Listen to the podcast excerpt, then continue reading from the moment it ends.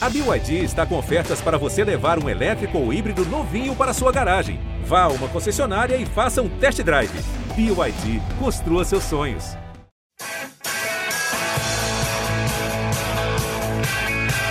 Rolou para Cafu, para Raí, pro gol. E que gol! Partiu o Rogério, pé direito na bola, passou pela barreira.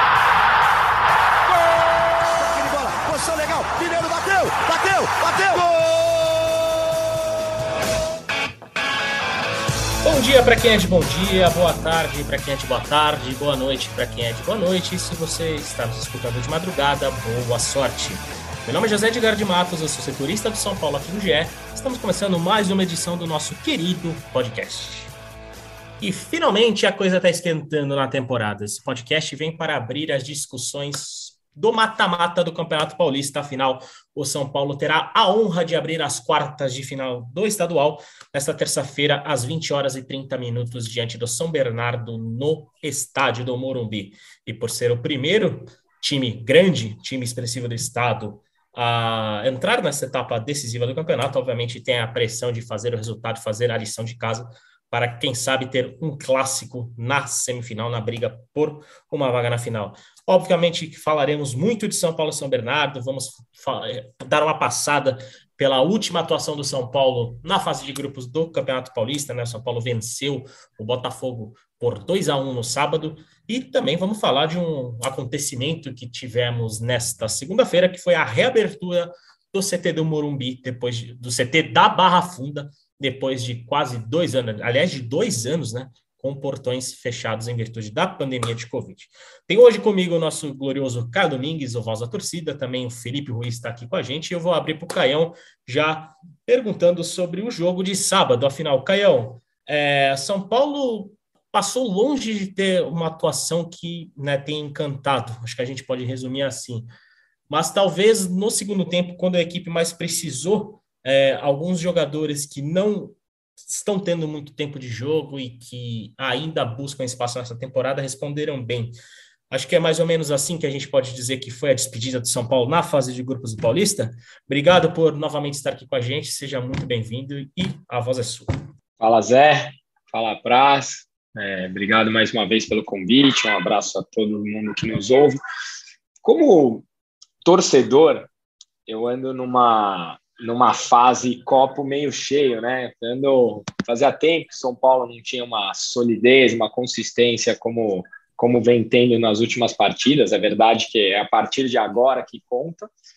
Mas, cara, no sábado, eu vi uma coisa que há muito tempo eu não via no Morumbi, né? Com o avanço da vacinação infantil aqui na cidade de São Paulo, principalmente, cara, Morumbi, que tinha 22 mil pessoas, estava lotado de crianças. Era um horário bom, um dia muito bom.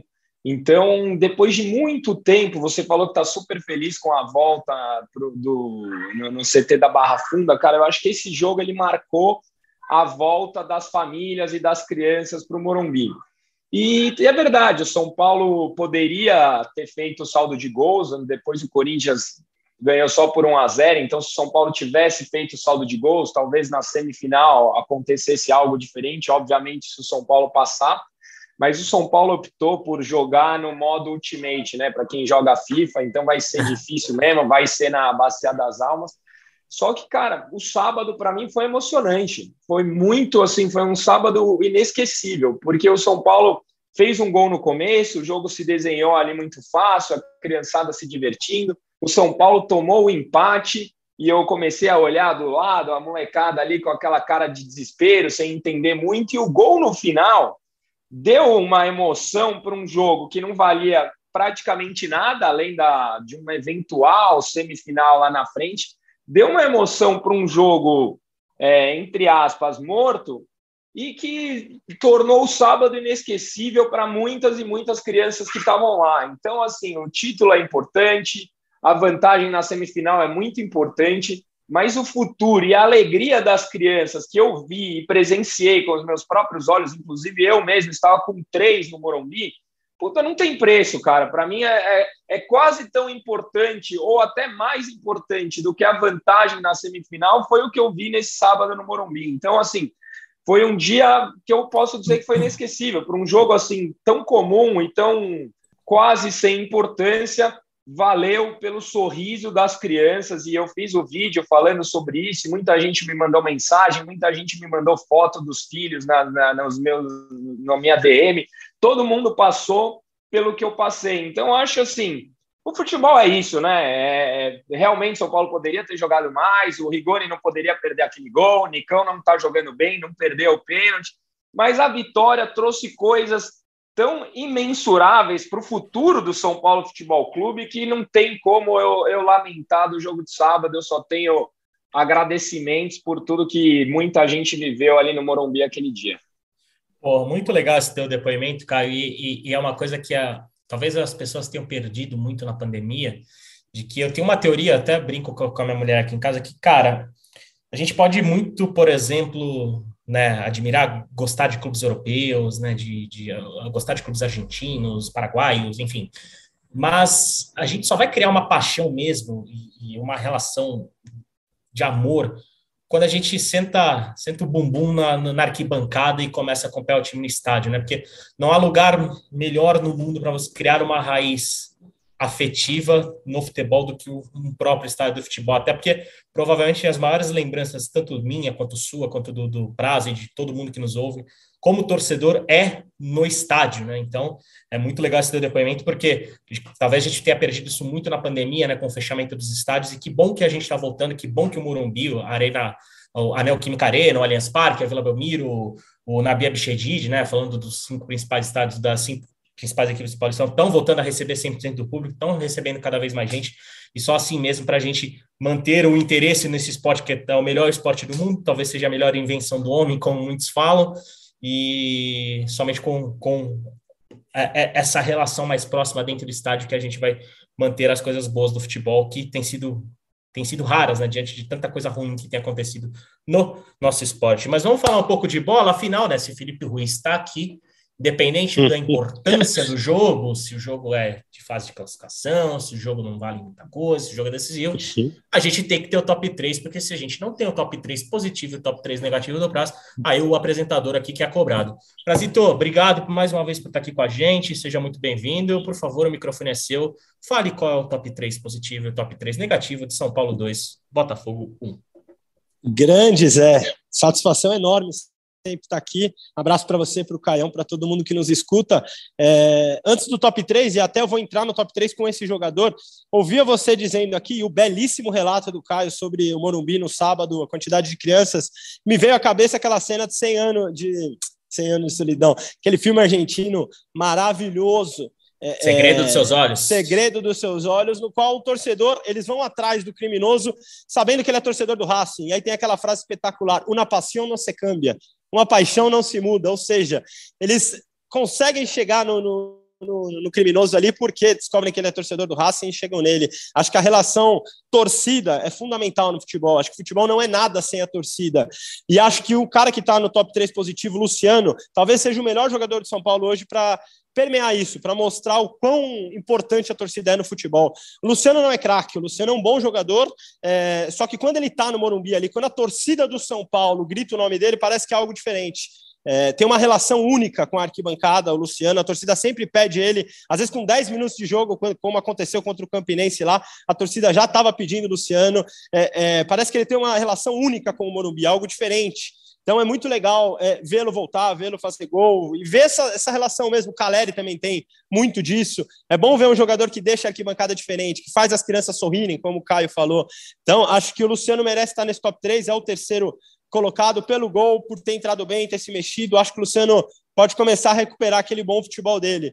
Coloquei o Moreira em segundo, Moreira que vem fazendo bons jogos, é, é tá ganhando espaço, jogou como volante, é, depois voltou para lateral, é um jogador polivalente, o Ceni sabe disso e utiliza muito bem hoje. Em primeiro, Wellington, acho que o Wellington pela esquerda teve muita força física, foi muito bem no jogo contra o Botafogo e é uma opção para o Ceni. Acho que hoje o Reinaldo ainda é o titular na posição, sobretudo pelos jogos grandes, por ser um cara que bate pênalti muito bem, acho que isso faz diferença. É só a gente lembrar que o pênalti do Nicão seria um 2 a 0 São Paulo teria uma chance de ali abrir um 3-4 e não foi o 2 a 0 virou um a 1 e o São Paulo se complicou no jogo. Então, até por isso também o Reinaldo é importante e ofensivamente também, Reinaldo é fundamental. Então, esses três, Luciano, Moreira e Wellington, entre os piores, acho que o pior do jogo foi o Unicão, pelo pênalti, pela atuação apagada. Acho que o Unicão é a principal contratação da temporada. Acho que ainda é cedo. É, a gente no Brasil é muito imediatista, ainda é cedo. É, o Unicão ele mudou de estado, mudou de futebol, é, é difícil assim, a adaptação. Mas o Unicão ainda está devendo, ainda não conseguiu ser aquele Unicão do Atlético Paranaense participativo. Coloquei o Miranda em segundo, e aí o torcedor de São Paulo fica triste pela história que o Miranda tem, pelo que ele representa no clube. Mas o Miranda hoje, na temporada 2022, não é sombra do Miranda, que foi tricampeão brasileiro, que, que representou muito bem o São Paulo por tantos anos. O Miranda vinha bem o ano passado, por isso que eu também acho que ainda é cedo para falar que o Miranda acabou no São Paulo. Apesar desse início bem ruim, eu acho que ainda é muito cedo. O Miranda é importante, é um dos líderes do time, mas a temporada dele não é boa e achei que ele estava mal no jogo ali fisicamente, alguns arranques não estava tão bem. E coloquei o Rigoni em terceiro, apesar do gol que ele fez ali, perder um gol que também seria um 2 a 0 também colocaria o São Paulo ali numa situação muito confortante no jogo. É, teve umas outras tomadas de decisões erradas. Então, acho que o Rigoni ainda precisa se encontrar, ainda precisa melhorar, é, até fisicamente na temporada. Mas é por aí, Zé. Olha, eu acho que é por aí mesmo, né, Caião? Acho que sim, até complementando. O Miranda, acho que eu entendo colocar colocá-lo, sim. Eu acho que perdeu algumas arrancadas ali. O Rigoni, sem dúvida nenhuma, inclusive a dividida que o São Paulo toma o gol, ele vai com o pé mole na bola e o São Paulo acaba tomando gol e o Nicão, sem dúvida. O que eu acho também, Zé, e eu tô o maior passador de pano, né? Vocês estão vendo que eu tô na, na fase boa com, com o São Paulo, espero continuar assim pelo menos mais três semanas. Mas o, o, que eu acho que é compreensível também, cara, o São Paulo veio numa sequência de clássico, de jogo de Copa de, do Brasil, de jogo importante para definir classificação. Quando a gente chega num jogo como esse, é natural um relaxamento. É só o Corinthians também precisava de saldo e também eu assisti o jogo contra o Novo Horizontino. É muito difícil você manter o nível de atenção num jogo que eventualmente pode valer um saldo de gols lá na frente. Então eu, eu levo isso em consideração, mas eu concordo 100% com o top 3 do, do prazo, e principalmente com o Wellington. Para mim, a melhor partida do Wellington no ano. Jogou muita bola. Aliás, o Wellington. Né, o Caleri foi bem também. Verdade, verdade. Verdade. Alisson também. Acho que Caleri e Alisson merecem as menções honrosas Sim. dos dois que faz o top 3 virar top 5, né, para Zito? o Edu gosta, é, né? As menções, né? Nove menções honrosas. mas, mas, mas, bom, eu acho que, né, como, como eu falei no começo do nosso podcast, né, só uma passada mesmo, porque o jogo foi no sábado, era um jogo em que o Rogério usou muito para dar minutos a jogadores, como, por exemplo, o Luciano, né, que, que aliás, uma observação em relação ao que o Prazo falou, é, Geralmente os gritos do Luciano começam justamente no setor mais popular do estádio, né? Que muitas vezes são pessoas que vão menos ao jogo, né? Que tem men menos é, frequência de idas ao Morumbi, né? Que aproveitam a oportunidade por um preço mais baixo e vão. E, e, e é, é esse torcedor mais, talvez, genuíno, né, que, que, que pede o Luciano, isso é, isso é bem engraçado, e, inclusive, como o Prazo lembrou, né, com 10 minutos de jogo em, em algumas ocasiões. É, mas como, só uma rápida passada mesmo por esse jogo, porque afinal, né, o assunto é quarta de final, é jogo decisivo, é Campeonato Paulista, mas antes disso, diga lá, Caião. Só rapidinho, porque eu vejo muita gente é, até criticando esses gritos de Luciano na arquibancada tal, e eu, eu não sou desses que criticam, até acho que em alguns momentos é um pouco precoce, sim. Mas, cara, a gente tem que pensar que o São Paulo viveu, vive anos tão complicados e o único ídolo de primeira prateleira da história do clube que ainda está em atividade é o Miranda. E se a gente for pensar em ídolos, ídolos mesmo do São Paulo, talvez você pense no Lucas Moura, que tem um pouco mais de identificação, o Anthony, são Paulo não tem ídolos, então a gente está vendo a possibilidade de criar novos. Então, deixa a torcida gritar, deixa o cara se identificar. É esse cara que vai fazer a criançada comprar ingresso, comprar camisa.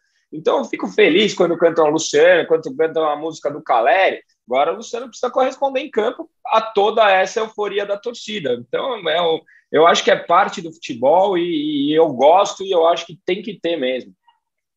Aliás, já, já que você levantou a bola, justamente para o próximo assunto, era algo que eu queria falar para a gente arrematar esse jogo contra o Botafogo, que é o seguinte, né?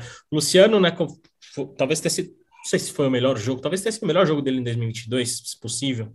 Um, um, dos melhores jogos dele na temporada até o momento. Além do Luciano, vocês enxergam alguém desses caras que estão rodando mais minutos, que tiveram mais chances contra o Botafogo de começar como titular a partida desta terça-feira, ou quem sabe se tornar um titular da equipe do Rogério Senna? Porque se a gente for colocar no papel, a boa parte do time titular ideal do Senna a gente já tem. Começar pelo gol, que é a posição é do Jandrei, na lateral direita a posição é do Rafinha, na zaga é o Diego, Diego Costa e mais um, talvez o Léo esteja na frente nessa corrida no momento, e na lateral esquerda uma dúvida, talvez entre o Wellington e o Reinaldo, né?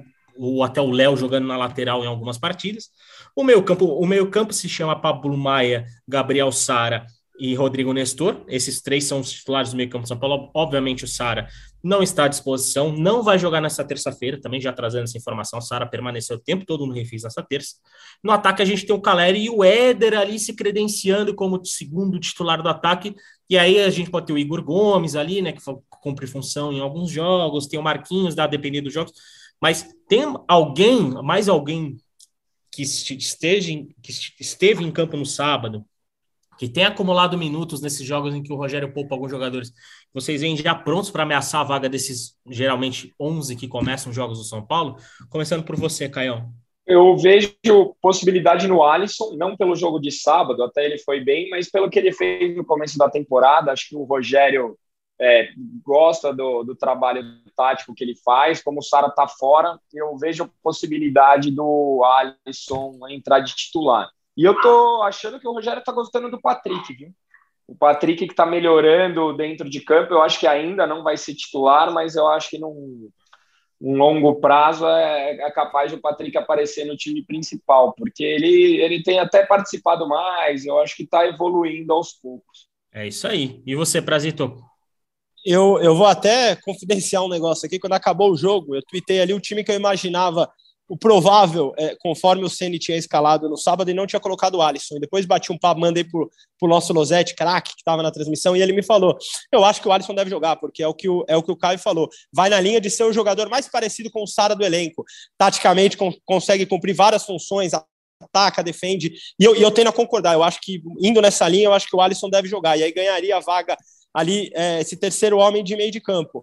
E acho que no ataque ele deve com Marquinhos de novo, Ceni. E aí explico por quê. Eu acho que no jogo contra o Manaus, apesar de muita gente falar que o Marquinhos não foi tão bem no um contra um, o Marquinhos abriu muito o campo. O Marquinhos jogou lá na, na, na, na linha de escanteio, na, pela ponta esquerda, praticamente. E isso ajudou o jogo do Reinaldo. O Reinaldo criou inúmeras jogadas por dentro. Então, acho que o Ceni, até por não ter colocado o Marquinhos nesse jogo, deve estar pensando no Marquinhos de uma forma de ajudar o São Paulo a criar contra um adversário que naturalmente virá fechado. A gente imagina um São Bernardo ali marcando muito no Morumbi nessa terça-feira às oito e meia. Então, tô, tô, com o Caião, acho que o Alisson deve ganhar essa vaga no meio de campo. E se fosse para apostar minhas fichas aqui, apostaria no Marquinhos aberto, tentando fazer com que, o, com que o São Paulo tenha extremidade, com que o São Paulo consiga jogar pelas beiradas do campo, Zé. É, é, é, curioso, né? Vamos, obviamente, nós, a gente obviamente vai entrar nesse assunto do CT mais tarde, né? A gente não teve acesso ao treino tático do Rogério Ceni, né? Não só o Rogério, como nenhum técnico mais abre o seu trabalho tático para a imprensa. Mas é, vamos ver quais novidades ele vai poder apresentar. Eu, eu, acho que o Marquinhos é uma boa possibilidade mesmo, mas é, eu não vejo, por exemplo, com a presença do Marquinhos, o Éder atuando aberto, né? É, eu acho que se, se, o Marquinhos atuar, o Éder não atua, na minha, pelo menos pensando numa configuração de time. Porque eu acho que, é, aliás, eu acho aparentemente o Rogério tem gostado dessa tática com dois centroavantes, né? Obviamente o Éder rodando mais, o Éder com liberdade para cair pelas pontas, até, mas obviamente é um jogador muito mais centralizado. Mas com certeza Marquinhos vai ser fundamental, porque né, o próprio São Paulo imagina que venha um São Bernardo um pouco mais retraído. E é engraçado é. que a, Diga, diga, Canhão. Só uma observação: se ele for nessa linha dos dois centroavantes, o Luciano entra na briga com o Éder. Concordo, concordo. E, e, era, e era justamente agora que eu ia encerrar, né? A gente está falando de, de, ameaçar vaga, né? De se tornar titular, e nós não falamos o nome do Luciano até agora, e a gente não citou o Nicão. Eu acho que é muito sintomático isso, né? É muito sintomático, porque é o camisa 10, é um dos grandes investimentos, talvez o maior investimento da temporada, e até agora ainda está numa fase de adaptação, que é comum, obviamente, né? Diante, cada jogador leva o seu tempo, mas Nicão ainda está devendo com a camisa do São Paulo. Hein, Zé, só fazendo, só fazendo uma, um, meio termo aqui, acho que é legal ele ter chamado para bater o pênalti, apesar de ter batido mal, acho que bateu muito mal mesmo, assim, uma batida fraca, assim, mas eu acho que mostra o quanto ele quer marcar o primeiro gol, o quanto ele quer evoluir, fazendo o meio ponto. Acho que ele está devendo muito futebol ainda, pelo investimento. O, o pela... Luciano que deu a bola para ele, viu? É. O Verdade, Luciano né, pegou a bola e entregou na mão dele. Teve isso. Então, assim, eu vi muita gente falando ah, foi displicente na batida.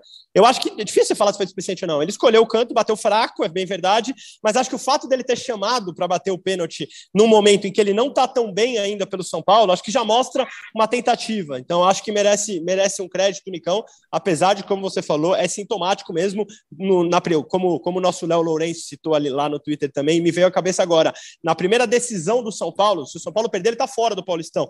Na primeira decisão, a gente não especula o Nicão como titular do time acho que é sintomático pela bola que ele jogou na temporada até agora. Pois é, pois é, mas todo esse mistério sobre a escalação do São Paulo para a partida contra o São Bernardo, nós só saberemos por volta das sete e meia da noite, que é quando uma hora antes da partida as, as escalações são divulgadas. Mas vamos falar de São Bernardo, vamos falar de mata-mata. É, Caio, Caio e Praz, é, até foi engraçado que a gente, eu, foi até eu que fiz essa pergunta para o Rafinha, é, sobre as qualidades, né? Quais, quais, os problemas que São Bernardo pode trazer para o São Paulo. E o Rafinha procurou mais focar no que o São Paulo pode fazer. Ele, inclusive, falou: não, a gente tem que prestar atenção na gente, não tem que pensar no adversário e tudo mais. É, esse tipo de, de, de, raciocínio é algo que você espera de um São Paulo às vésperas de uma partida na qual ele é favorito, na qual ele vai ter o apoio do torcedor e na qual ele, não, não vou dizer a obrigação, mas ele tem a responsabilidade de classificar por ter um maior investimento, ser uma camisa eternamente mais pesada, Caio, ou te preocupa é, esse foco apenas no que o São Paulo pode fazer e não no adversário? Não, Zé, é, eu acho que eu ainda não vi a entrevista do Rafinha, mas a gente estava conversando aqui nos bastidores, e eu acho que a entrevista do Rogério também vai um pouco nessa linha, quando ele fala que até agora pouco importa, né? Ele até citou que os dois adversários da Copa do Brasil que São Paulo é, eliminou são muito inferiores ao São Bernardo. Então o time me parece muito consciente que vai ter dificuldades. Eu acho que o discurso do Rafinha de focar no, no São Paulo mostra até uma, uma certa é, um certo foco na partida, uma certa determinação na vitória. Eu acho que o discurso de ambos tem sido até bem pé no chão, me parece, vendo de fora, né? Porque eu, eu sou o cara que cai em todas essas. O cara beijou a camisa, eu já, já bato pau. Então, assim, mesmo que esteja jogando para a torcida, me parece que eles estão muito concentrados e focados para essa partida. Exatamente. E você, Praz, pelo que você observou, né, pelo que a gente tem conversado, o que, você acha que o São Bernardo pode ameaçar esse time de São Paulo? Afinal, é, às, vezes, às vezes a gente pode cair num conto de que esses jogos de quartas de final podem parecer fáceis, mas o próprio São Paulo já foi vítima desses duelos, né? A gente pode lembrar de Penapolense em casa, enfim, tem tem, é, Mirassol. tem muito Mirassol, né? Tem muito jogo. É. Tem o Campeonato Paulista, né? Tem esses times que gostam de complicar, né? Com certeza, Zé, com certeza. O Mirassol está longe de ser bobo, como eu falei no último podcast aqui, é, foi um dos poucos times do campeonato que fez gol no Palmeiras. A gente lembra que o Palmeiras estava com o time reserva no dia, mas mesmo assim fez um jogo muito bom contra o Palmeiras. Poderia ter ganho do, do, do time reserva do Palmeiras. Tem o camisa 10 ali, o Silvio, que é muito bom jogador, chega na área. Então acho que, acho que é um time perigoso. Mas eu vou na linha do que o Caio falou. Eu acho que assim, é, o fato do Rafinha não ter citado as principais características do, do São Bernardo não quer dizer que eles não estão estudando. O próprio Ceni falou na coletiva dele no sábado, que já viu jogos do, do, do, São Bernardo, e eu tenho certeza que metódico do jeito que ele é, perfeccionista do jeito que o Ceni é, com certeza ele vai exibir muitos vídeos, vai mostrar como que o São Bernardo joga, é, vai cuidar ali do contra-ataque do São Bernardo, que acho que é o que o São Paulo tem que se preocupar mais, porque o São Paulo vai ficar com bola, é, tenho certeza aqui que o São Paulo vai ter 60%, 70% de posse de bola, só que como o próprio Ceni falou na coletiva, é um jogo muito perigoso. De repente, uma entrada, um jogador leva um cartão vermelho no primeiro tempo, muda tudo. Um pênalti acontece, como ele próprio falou na coletiva. Então, assim, é um jogo com particularidade, é um jogo perigoso. Mas a gente imagina o São Paulo com 60%, 70% de posse de bola, e acho que uma vitória do São Paulo vai passar muito por ser mais criativo do que foi contra adversários fechados dentro do Morumbi. A gente lembra da dificuldade contra o Ituano, contra a Inter de Limeira, empates em 0 a 0 Tudo bem que era no começo do campeonato. São Paulo de lá para cá evoluiu, mas acho que o São Paulo tem que criar, tem que conseguir jogar contra um adversário que deve vir fechado. Aliás, e essa que a grande... zebra esse ano vai lá para Itaquera, né? Eu acredito que no Allianz não pinta, que vá para lá esse ano. Aliás, aliás, analisando, o que, que vocês acham que é o adversário mais difícil das quartas do, do, do, dos quatro cabeças de chave, digamos assim, né? De Corinthians, Red Bull. Bernardo. Vocês acham que é o São Bernardo? É. Eu, eu, também acho, acho. Eu, eu, também acho que é o São Bernardo. Eu acho, acho que, que é o time mais difícil. Os jogos do São Bernardo me deram mais impressões positivas do que os jogos do Guarani, por exemplo. Né? Então, o, eu a, diria a... que o mais fácil é o Guarani, só que é o que mais tem camisa, por outro lado, né? É, é não, e por exemplo, o Guarani teve, aquela, teve na estreia contra o São Paulo, né, teve aquele golaço do Lucão do Break, mas tiveram alguns jogos muito ruins no Guarani. Eu também eu compartilho da visão de vocês. Eu acho que São Bernardo teoricamente, obviamente, né? Mas pelo que a gente viu no Paulistão até agora, acho que é o time que né, deve complicar mais é, os adversários. É super bem treinado o time do São Bernardo. Eu fui dar uma olhada também, tem um trabalho há bastante tempo. É um time. Ok, é, o São Paulo, obviamente, tem que ser favorito, mas é um time que não vai ser tão fácil, não. O próprio Rogério falou isso. É, além, do, além de São Bernardo, eu vejo o São Bernardo e o, e o Ituano também. Né? O Ituano fez uma campanha até melhor que a do São Bernardo no Paulistão. Então, acho que Palmeiras e São Paulo são as equipes que, né, que devem ter, devem roer um osso um pouco maior aí nessa, nessa fase quartas de final. Lembrando são Paulo e São Bernardo nessa terça-feira, às 20 horas e 30 minutos, no estádio do Morumbi. Para você que não tem ingresso, eh, você São Paulino, você São Paulino que não tem ingresso ainda, tem ingresso, corre atrás, porque terça-feira, 8 e meia, é um bom horário para a gente ver futebol no estádio. E vamos entrar no, já entrando numa reta final do nosso podcast, né? Falar da coletiva do Rafinha e da abertura do CT do da Barra Funda, porque depois de mais de 700 dias, se não me engano, nossa amiga Aline Fanelli, da Rádio Band News FM, passou o número certinho, acho que são 729 dias depois, o CT da Barra Funda abriu novamente as portas para a imprensa, primeira vez na temporada, primeira vez desde Desde, desde o dia seguinte daquela vitória do São Paulo sobre a LDU pela Libertadores, talvez um dos melhores jogos do time no comando, no comando do Fernando Diniz, né, o CT do São Paulo novamente reaberto, e foi muito legal voltar. Eu estava lá, né, cobrindo pela, pela, pelo GE.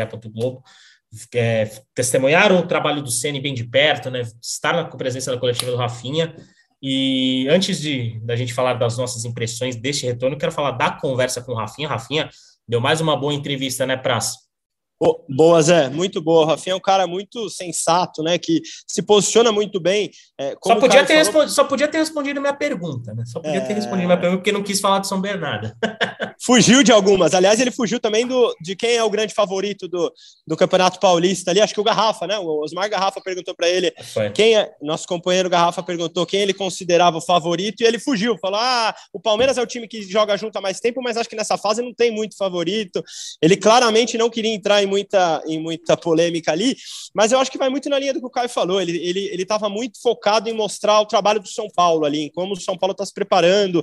Foi perguntado sobre ah, uma postura de líder, sobre ser muito falante, agora muito atuante no vestiário, e eu acho que talvez essa seja a principal notícia do Rafinha para o São Paulo. Se a gente for falar, o que, que o Rafinha mais agregou no São Paulo? Acho que na lateral o Rafinha fez bons jogos, mas acho que nada muito diferente do que outros jogadores poderiam fazer ali do próprio elenco. Acho que o Rafinha agregou muito é, na postura, muito no clima, na parte anímica, e a gente sabe que isso faz diferença no futebol. O próprio Ceni falou no ano passado em coletiva que queria um time mais falante, queria um time mais vibrante, e acho que o Rafinha tem conseguido fazer isso e até falou um pouco sobre isso na coletiva, né, Zé?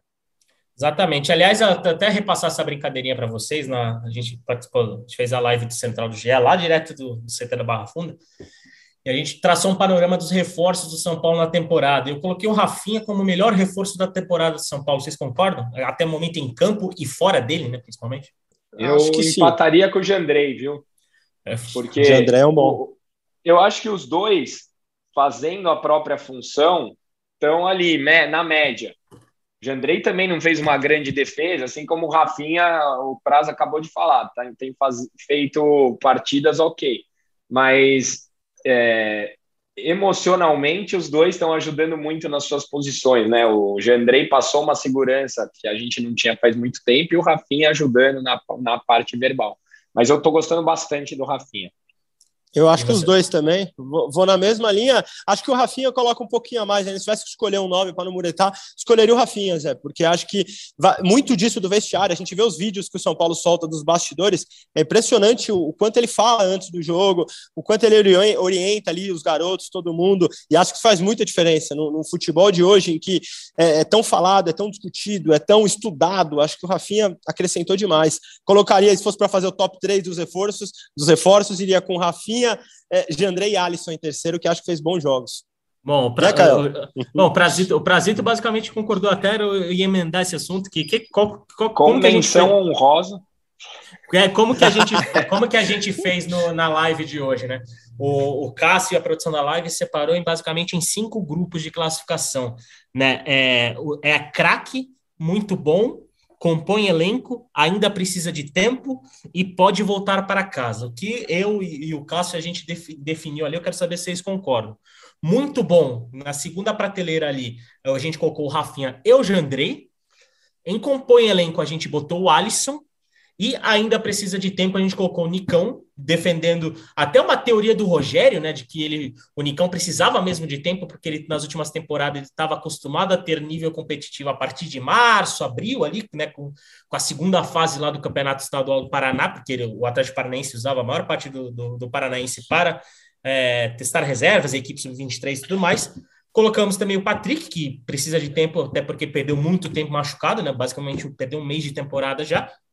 E quem precisa de tempo, eu acho que mais, mais do que todo mundo é o Andrés Colorado, que chegou ontem no CT da Barra Funda, jogou alguns jogos e ainda peca muito no entrosamento. Vocês estão de acordo comigo ou, ou a gente vai ter polêmica nesse assunto? Gabaritou. Gabarito. Gabarito. Gabarito. Bom, bom, se vocês dois falarem que eu, que eu gabaritei, a gente já vai para o próximo assunto. Eu, eu, fico extremamente feliz e eu não vou falar mais para não baixar essa classificação na avaliação de vocês dois. Ô, ô Zé, posso só fazer um, um, comentário sobre essa questão de favorito, não favorito? Por favor. É, o, o Abel Ferreira, o Portuga, do Palmeiras, cara, ele tem um, uma admiração e um respeito pelo São Paulo que eu, eu acho admirável e eu confesso que eu gosto até do, do dele como personagem. Eu entendo, não entendo muito às vezes as brigas que ele tem com a imprensa e tal. E ele deu uma entrevista muito legal falando do São Paulo ontem de novo, que o, o time que ele teve dificuldades de enfrentar o São Paulo, que o São Paulo conseguiu tirar a bola do, do, do pé do Palmeiras eu vejo isso como um baita elogio. Às vezes a gente internamente tem uma mania de ser crítico e ser crítico, e o time a ser batido do Brasil hoje, que é o atual bicampeão da Libertadores, às vezes valoriza a gente muito mais do que muita gente da própria torcida. Então, é, quando ele foi perguntado, ele colocou o São Paulo. Então, eu não consigo tirar o São Paulo de, de estar entre os favoritos, cara. Se hoje uma das maiores referências do nosso futebol falou, eu tô com ele. É isso, e lembrando que o Abel só foi conquistar a primeira vitória contra o Rogério Ceni justamente nesse último jogo agora do Campeonato Paulista, a vitória de 1 a 0. Antes tinham sido quatro jogos e o Rogério estava invicto contra o Abel Ferreira. Mas, hein, hein Zé, hein, Zé só, só para não, só, só não perder o time, o Caião, respeito que vem por Tele Santana. O, o, Abel, ele é notório, é público a admiração que ele tem ao Tele Santana, inclusive quando ele participou do Seleção Sport TV, a primeira entrada maior é, dele ao vivo, ele mostrou o livro que ele tem em casa é, do Tele Santana, a biografia do Tele. Então, assim, muito dessa admiração dele ao São Paulo vem dos tempos de Tele, dele acompanhar aquele time do São Paulo de 92 e 93. É isso. E, e com características diferentes, eu vejo o Rogério e ele com perfis parecidos. Cada um com a sua forma de ver o jogo, mas os dois com uma metodologia muito parecida, assim, com uma determinação e um foco muito grande. Exato, exato. E, e, mais do que, por exemplo, como o Prazo lembrou, né, mostrar o livro e tal, o Abel gosta de falar que uma das referências dele mesmo de futebol, de percepção de jogo, é justamente o Tele Santana, os times do Tele Santana. Mas vamos entrar na parte final, é, porque hoje foi um dia muito especial para nós jornalistas. Não estou querendo, obviamente, personalizar e nem falar de levantar o nosso ego, mas é que até para você mesmo, torcedor, e para você mesma, torcedora, até para a gente explicar e dar alguns detalhes do nosso trabalho, é muito diferente a gente ter acesso ao CT, estar tá ali no dia a dia, do que a cobertura que a gente tem feito nessa pandemia. E hoje o São Paulo reabriu o CT depois de mais de 700 dias, é, a imprensa teve acesso, né? Obviamente, com um sistema de limitação muito grande de acesso ao local. Nós, jornalistas, né, precisávamos ter as três doses de vacina, é, precisávamos ter feito um exame antígeno com data limite de 48 horas antes do acesso que a gente teria ao, ao, ao CT da Barra Funda, ou seja, sábado, sábado de manhã para cá e um número limitado de jornalistas né, foram credenciados e nós pudemos acompanhar uma atividade muito legal do Rogério Ceni. Obviamente a gente não viu o treino tático, mas é, o Rogério separou os jogadores é, por posição. Né, os zagueiros trabalharam do lado de um lado do gramado, principalmente bola parada ofensiva, enquanto do outro lado laterais, meio-campistas é, e atacantes é, fizeram movimentações ofensivas, tanto com bola longa saindo dos pés dos volantes, como com bola curta saindo pelo meio, com o Rogério muito ativo, Rogério dando passes e tudo mais. Então foi muito legal ver essa movimentação novamente. E, e além disso, os jogadores treinaram pênaltis no fim também. Então foi muito bom estar de volta, muito bom ter esse contato. Até o Rafinha falou que é bacana ter novamente a imprensa. Então, torcedor pode ter certeza que com a imprensa de volta ao CT, a cobertura vai ficar muito melhor, vai ganhar muito mais qualidade, né? Por esse contato próximo, para a gente poder trazer o que acontece.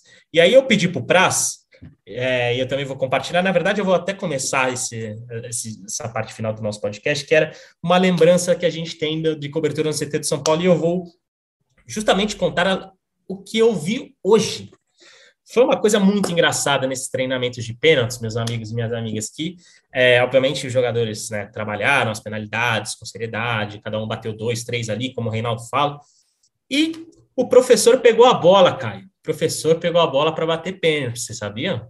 Ele não aguentou, gente. É, é mais forte que ele, né?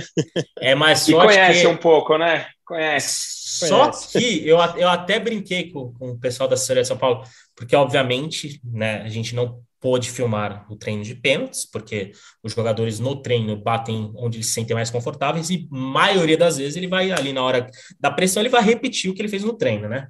Mas quando ouvi o patrão pegar a bola, né, no, no colo, eu peguei e falei para o assessor, pô, deixa eu filmar o Rogério batendo pênalti, né? E aí o que, que me acontece? O Volpe estava no gol, o Rogério bateu, ele acertou o travessão. E aí um dos assessores brincou, viu porque eu não te deixei filmar? Porque se você filma um pênalti com o Rogério, Rogério perdendo um pênalti aqui, eu vou ser demitido, eu vou perder meu emprego. Então não sou nem doido de deixar você filmar o Rogério batendo pênalti. Mas aí depois é, é aquela coisa do Rogério extremamente competitivo que a gente sabe. E aí o que, que aconteceu? Ele errou primeiro e carimbou travessão com gosto. É aquela coisa né, do, do Caio no, vendo o jogo no estádio, da gente também acompanhando o dia a dia no CT, que a, a, aquela pancada da bola no travessão é um som maravilhoso, assim, né? aquela, aquele aquele sonzinho da bola pegando, explodindo no travessão é, maravilhoso. Então deu para ouvir de longe, né? O Rogério acertou uma baita pancada ali no travessão. Mas aí ele, competitivo, de jeito que, obviamente, ele pegou a bola de novo, foi bater de novo, aí ele converteu, né? Deslocou o goleiro para um lado, a bola para o outro, lembrando os velhos tempos de Rogério sendo jogador. Ou seja, o torcedor São Paulino, que né, tem curiosidade de saber desse dia a dia, pode ter certeza que o Rogério não perdeu em nada o lado competitivo. Então, quando os jogadores lá foram bater uns pênaltis, ele também aproveitou para ver se ainda tinha a velha forma da marca da cal. Mas agora eu quero saber a sua história de CT, para você é, para a gente comemorar esse retorno mais de 700 dias depois. Eu tenho, tenho uma legal, Zé. Agora já pensou se você filma esse daí e posta? O que é ter de gente falando? Por isso que ele falou que o Reinaldo batia melhor, né? Tá vendo? Então, acho que foi por isso. Exatamente. Mas vamos, vamos, vamos, vamos, vamos dar, dar dessa confiança para o Rogério, porque é. afinal a prática que leva à perfeição, né? E provavelmente ele não deve praticar como ele praticava na época de jogador. Total, há muito tempo já não, não faz, não bate tantas, tantas cobranças como batia, né? Eu tenho uma passagem curiosa, Zé, é, no CT com o Hernanes. Profeta Hernanes, nessa segunda passagem dele, é, já não vinha conseguindo desempenhar aquele bom futebol, ser aquele Hernanes que foi em 2017, na primeira passagem lá, quando é campeão brasileiro, camisa 10, eleito craque do Brasileirão, e, e aí ele estava meio que por baixo tal, ele faz um jogo muito bom, faz o gol da vitória do São Paulo, 1x0 no Morumbi, não vou me lembrar, acho que era Santo André, inclusive, 1x0 o gol dele de fora da área, e a gente marca uma exclusiva com ele no dia seguinte. Vamos lá para fazer uma exclusiva, eu e Joana de Assis, a repórter. E entrevistona com ele, meia hora de papo com o Hernanes, e aí ele começa a falar de tudo, e eu e ela estávamos entrevistando, e em determinado momento eu perguntei para ele onde ele se inspirava para voltar a ser o Hernanes que ele foi um dia.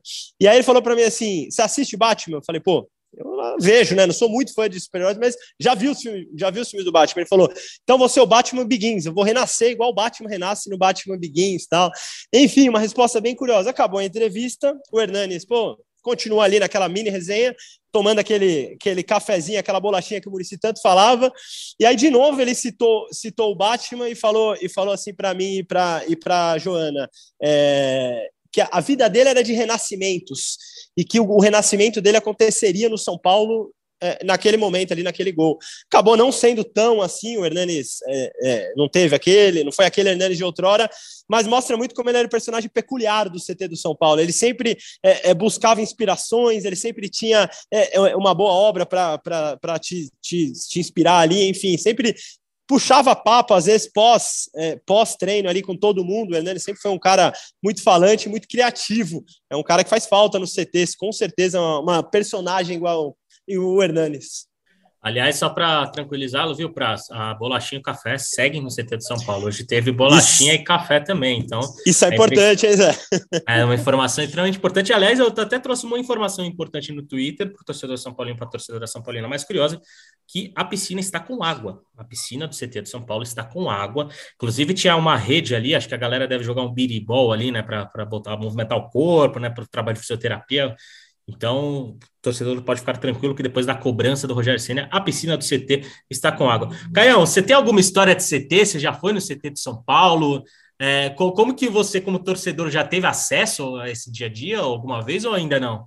Cara, eu fui três vezes, uma com a minha avó, que hoje tem 94 anos, há, sei lá, uns 15 anos atrás, para ela conhecer os jogadores, todo mundo deu uma atenção para ela. Fui em uma pré-clássico, logo no começo, quando começou essa história de torcida única, a torcida do São Paulo foi num treino para um jogo contra o Palmeiras, a gente acabou perdendo o jogo depois. E em uma daquelas fatídicas reuniões com o elenco, que não sei o quê, né? Que essa eu me arrependo de ter ido, mas fui também. Foram as três vezes que eu fui, assim, eu não conheço tão a fundo quanto vocês, mas gostaria, cara, um ambiente que eu gostaria de estar. Pô, mas essa aí de reunião com o elenco, nem eu e nem o Praza aí a gente teve acesso. A gente só não vai pedir mais detalhes para não complicar. O... A gente não vai perguntar mais detalhes para não complicar o Caião, mas, pô. Não, foi aquela de 2017, deu uma puta de uma confusão depois. Nossa. Mas... Essa, essa aí depois a gente vai querer saber detalhes com uma cerveja e um amendoim na mesa de bar. E aí, e aí, e aí, o que puder, a gente conta aqui numa próxima edição de podcast, mas o que puder, porque é como o Murici Ramalho gosta muito de falar, vocês da imprensa sabem uns 10% do que acontece aqui dentro no dia a dia do CT. Ou seja, tem muito 90, tem 90% aí de coisa que a gente nunca vai saber e que só nessas resenhas que a gente né, acaba conversando, que é muito legal. Mas vamos rumando para a parte final do nosso podcast, já que eu encerrei com o Caio, eu vou Prazito, seu destaque final, meu amigo. Muito obrigado pela presença aqui, mais um programa com a gente. Boa sorte. Amanhã você está lá no Morumbi? Estarei lá, Zé, fatalmente. Outra coisa legal, né? Outro ponto importante do futebol. Teremos entrevista presencial do Sene amanhã também, e uma zona mista, ou seja, poderemos ouvir dos jogadores do São Paulo ali logo após a classificação ou o resultado, o empate, a derrota, poderemos ouvir os jogadores do São Paulo. Que bom que isso vai acontecer, né, Zé? Exatamente, faz falta, faz falta porque era muito confortável, a situação estava muito confortável para os clubes, né? E muito e, é, e é, talvez nessas situações havia uma exposição muito grande dos treinadores, né? Então é legal que os treinadores dividam a responsabilidade com os jogadores depois dos resultados. Então, sim, muito legal. Amanhã a Federação Paulista já ajeitou tudo. Vai ter zona mista e coletiva presencial do Rogério Ceni lá no Morumbi. Obrigado, Prazito. Até a próxima, hein, meu velho. Tamo junto, Zé. Toque final só. É, o Caião falou da coletiva do na pergunta do Guilherme Pereira aqui, que é nosso companheiro de TV Globo, o que, que ele considerava de melhor até agora? Ele usou para mim a palavra que resume o trabalho do Rogério Ceni no São Paulo: combatividade. É, eu não sei se São Paulo vai sair classificado ou não amanhã contra o São Bernardo, porque futebol tem N fatores envolvidos. Mas eu sei que o torcedor que vai ao Monumbi, ele tem quase certeza que o São Paulo vai ser um time combativo, porque é isso que o Ceni pregou desde o dia em que ele assumiu o São Paulo. Então, acho que há um trabalho, há um trabalho em andamento, e independentemente do que vai acontecer, é importante o Ceni ter um tempo, porque no Brasil, às vezes, a gente não é tão escasso então, que tenha um tempo para trabalhar e para seguir a ordem aí. Sempre bom demais, é. Aquele abraço. Brasil Afinal, também ele tem um plano, né? Exatamente, exatamente. Mas, é, é, amanhã a gente se vê lá no Morumbi, então, Brasito. Só uma última passada aqui que o São Paulo tem. São Paulo feminino entra em campo ainda nessa segunda-feira, a partir das 8 horas. Você, talvez, que esteja ouvindo nosso programa, já tenha o resultado, né? O resultado já tenha sido concluído na partida. O São Paulo pega o Internacional, um dos destaques desse início de Campeonato Brasileiro, né? O jogo lá no Rio Grande do Sul. São Paulo tem quatro pontos, luta pela segunda vitória em três rodadas de Campeonato Brasileiro Feminino. Caião, muito obrigado novamente por aceitar nosso convite, por estar conosco aqui em mais uma edição do podcast de São Paulo. Amanhã vai no Morumbi, né, meu velho? Vou, já acordei hoje diferente, eu não, eu não consigo explicar essas coisas. Por mais confiante que a gente esteja, segunda-feira já não é igual segunda passada. Quando começa essa fase de mata-mata, aí você já começa a pensar em clássico. Ai, meu Deus. Acabou a paz, como diria os muros do, do, do CT. Maravilha. Obrigado novamente por aceitar nosso convite. Seu destaque final, meu velho. Amanhã, quem sabe, a gente se encontrar no estádio. Pô, tá, tá na hora, hein, meu? O prazo encontrei lá outro dia, você e o Edu, temos que marcar mesmo. Cara, destaque final é agora é a hora da execução de todo o plano do Rogério nesse Campeonato Paulista. E estou confiante, mas aconteça o que acontecer, a gente tem que manter esse plano. Que o São Paulo sabe aonde quer chegar, está construindo um caminho para chegar lá. Espero que chegue o mais rápido possível, mas depois de tudo que a gente viveu, não é tão simples assim. Então, vamos, vamos que vamos, mas eu estou confiante. Maravilha. Obrigado, Caião. Obrigado, Prazito. Obrigado a você, São Paulino. A você, São Paulina, que nos escutou em mais edição do nosso podcast de São Paulo. Lembrando que você pode escutar os nossos programas na página do GE. Globo e, obviamente, nos melhor, nas melhores plataformas de streaming de áudio que você tem à disposição. Encerro novamente nosso programa com a bela mensagem já eternizada por Leandro Canônico. Então, aquele beijo no coração, um abraço na alma de cada um de vocês.